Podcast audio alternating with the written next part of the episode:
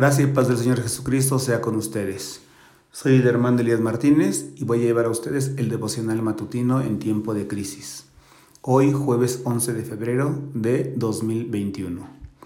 Lleva por título El león de la tribu de Judá y está basado en el libro de Apocalipsis 5.5, que dice así. Y uno de los ancianos me dice, no llores, he aquí el león de la tribu de Judá la raíz de David, que ha vencido para abrir el libro y desatar sus siete sellos. Dentro de la temática de los títulos que se le dan en la Biblia al Señor Jesús, encontramos este, el león de la tribu de Judá.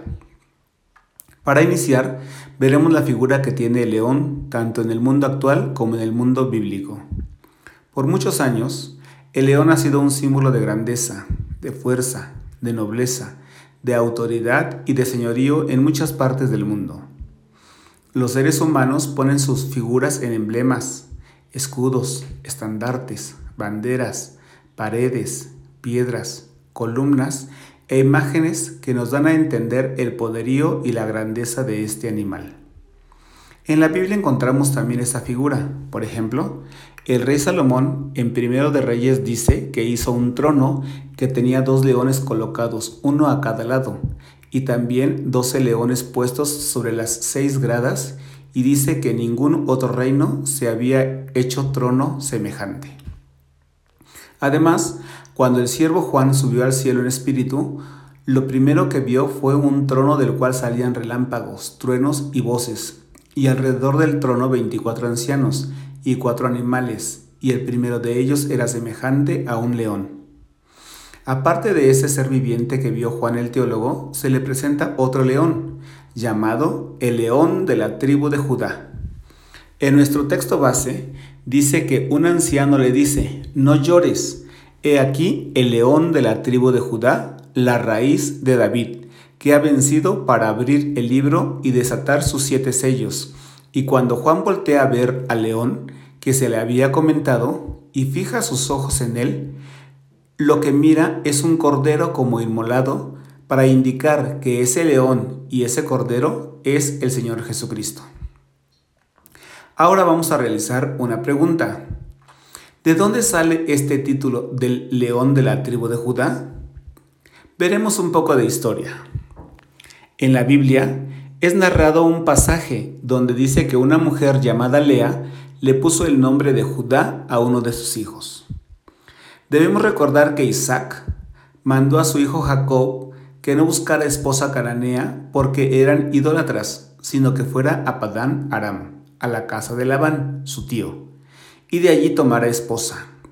La historia nos relata que Jacob trabajó siete años por Raquel, y cuando se cumplió el término pactado con Labán, quien sería su suegro, éste lo engañó y le dio por esposa a Lea, su hija mayor, a quien Jacob despreció. Y la excusa que puso Labán era que no podía dar a su hija menor en matrimonio, sino casaba primero a la mayor. Y ahora debería trabajar con Labán otros siete años para poder casarse con Raquel, quien era la mujer que Jacob quería. Así que trabajó esos años y por fin se casó con Raquel. Todos empezaron a vivir en un mundo lleno de celos y envidias. Dice la Biblia en Génesis 29, 31 al 32.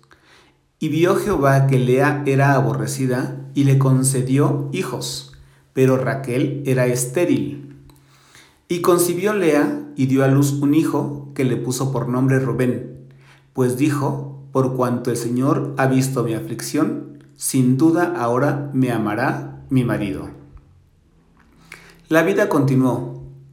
Lea seguía siendo rechazada y aborrecida. Sin embargo, volvió a dar a luz otro hijo, que puso por nombre Simeón, porque dijo que el Señor había visto que era aborrecida. Y en el afán de ser aceptada y amada, volvió a concebir y le nació otro hijo con el pensamiento que ahora sí su marido estaría feliz con ella, pues le había dado tres hijos y a este le llamó Leví. En el versículo 35 del mismo libro, dice que ella se dio cuenta de su gran error, pues solo quería agradar a su esposo y no a Dios. Cambió su actitud decidió cambiar la queja y las envidias por alabanza a Dios y dijo, Esta vez alabaré a Jehová, naciéndole otro hijo al cual puso por nombre Judá. El significado bíblico de Judá es de gran importancia y riqueza histórica. La palabra Judá viene del verbo hebreo le hodot, que se traduce como gracias o dar las gracias pero en el contexto bíblico es una gratitud con alabanza a Dios. La primera vez que se emplea este nombre en el Génesis, como ya lo vimos anteriormente, es cuando Lea, mujer de Jacob, después de tener tres hijos para honrar y agradar a su marido, y que éste se uniera a ella, decide poner un nombre a su cuarto hijo, que manifieste la gratitud y exalte la soberanía del Altísimo. Judá fue el que salvó a José de sus hermanos cuando lo querían matar. Y con este gesto salvó también a toda su familia de la hambruna que azotaba la región. Judá, pese a ser el cuarto hijo de Jacob, le fue otorgada la primogenitura porque sus hermanos pecaron. Y en Génesis 49 nos habla que Jacob, ahora llamado también Israel porque había peleado con el ángel de Jehová, llama a sus hijos antes de morir y a cada uno le va diciendo su heredad. El nombre León de Judá viene de la profecía que dio Jacob acerca de cada uno de sus hijos antes de morir, y cuando le tocó el turno a Judá, dijo, Tú, Judá, serás alabado por tus hermanos, dominarás a tus enemigos y tus propios hermanos se inclinarán ante ti mi hijo Judá es como un cachorro de león que se ha nutrido de la presa. Se tiende al acecho como león que nadie se atreve a molestar. El cetro no se apartará de Judá, ni de entre sus pies el bastón de mando, hasta que llegue el verdadero rey, quien merece la obediencia de los pueblos. Judá amarra su asno a la vid y la cría de su asno a la mejor cepa. Lava su ropa en vino su manto en la sangre de las uvas. Sus ojos son más oscuros que el vino, sus dientes más blancos que la leche. Esta profecía se habla del cachorro de león que es ágil y rápido, aunque al mismo tiempo habla del león que está al acecho y nadie se atreve a molestar, sino que tiene toda la confianza y seguridad. Dice que el cetro no será quitado hasta que venga el verdadero rey. Indica que de esta tribu saldrá un rey que será legislador. Al principio se creyó que era el rey David, ya que fue el rey conforme al corazón de Dios, pero posteriormente nacería el verdadero león de Judá, que es el Señor Jesús. El texto base dice, el león de la tribu de Judá, la raíz de David. ¿Por qué se le compara al Señor Jesús con un león? Bueno, vamos a ver tres puntos. Número uno, el león inspira confianza. En Proverbios 28.1 dice, huye el impío sin que nadie lo persiga, mas el justo está confiado como un león. Jesús también inspira confianza a todos los que le siguen. En 1 de Juan 4:17 dice, en esto es perfecto el amor con nosotros, para que tengamos confianza en el día del juicio, pues como Él es, así nosotros somos en este mundo. En Efesios 3, 11 y 12 dice, conforme a la determinación eterna que hizo Cristo Jesús nuestro Señor, en el cual tenemos seguridad y entrada con confianza por Él, la fe de Él. Número 2. El león inspira a avanzar y no retroceder. Proverbios 30:30 dice, el león, fuerte entre todos los animales, que no torna atrás por nadie. Jesús también nos invita a ser valientes y no retroceder.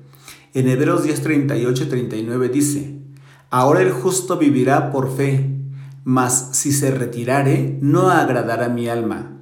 Pero nosotros no somos tales que nos retiramos para perdición, sino fieles para ganancia del alma. Número 3. El león ruge y es temido. Amós 3.8 dice, Bramando el león, ¿quién, lo ¿quién no temerá? Hablando el Señor Jehová, ¿quién no profetizará? Jesús nos invita a hablar de su palabra, es decir, a predicar, ya que profetizar o predicar es dar el mensaje recibido de Dios. En San Lucas 24 del 46 al 47 dice, y díjoles, así está escrito, y así fue necesario que el Cristo padeciese y resucitase de los muertos al tercer día, y que se predicase en su nombre el arrepentimiento y la remisión de pecados en todas las naciones, comenzando en Jerusalén. Hemos visto las características del león de Judá y la semejanza con el Señor Jesús. Recordando que Judá significa gratitud con alabanza, debemos acercarnos confiadamente al trono de la gracia de Dios con gratitud y alabanza, sabiendo que nos invita a seguir adelante, no retroceder aún en medio de problemas y dificultades, y hacer nuestra la gran comisión, que es predicar de su palabra a todas las personas que nos rodean y principalmente a nuestros seres queridos para que obtengan salvación de su alma y la vida eterna. Dios nos guarde y nos bendiga abundantemente y recuerde que en todo lo que haga siempre lo está acompañando el león de la tribu de Judá. Gracias y paz de Dios sea con todos.